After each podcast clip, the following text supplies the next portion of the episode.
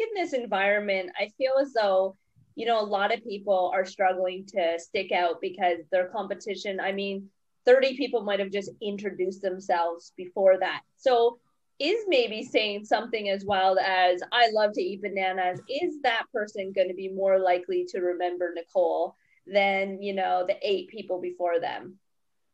You asked the best question on being unique and what makes you unique, which I am actually all about. So thank you for even bringing that up.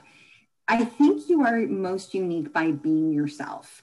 And as interesting a fact as the banana, you know, obsession with bananas may be, I would not put that in my introduction. Okay. For the reason that everything within a job interview should relate back to your professionalism, your education, you know, what is it about you that makes you right for the role?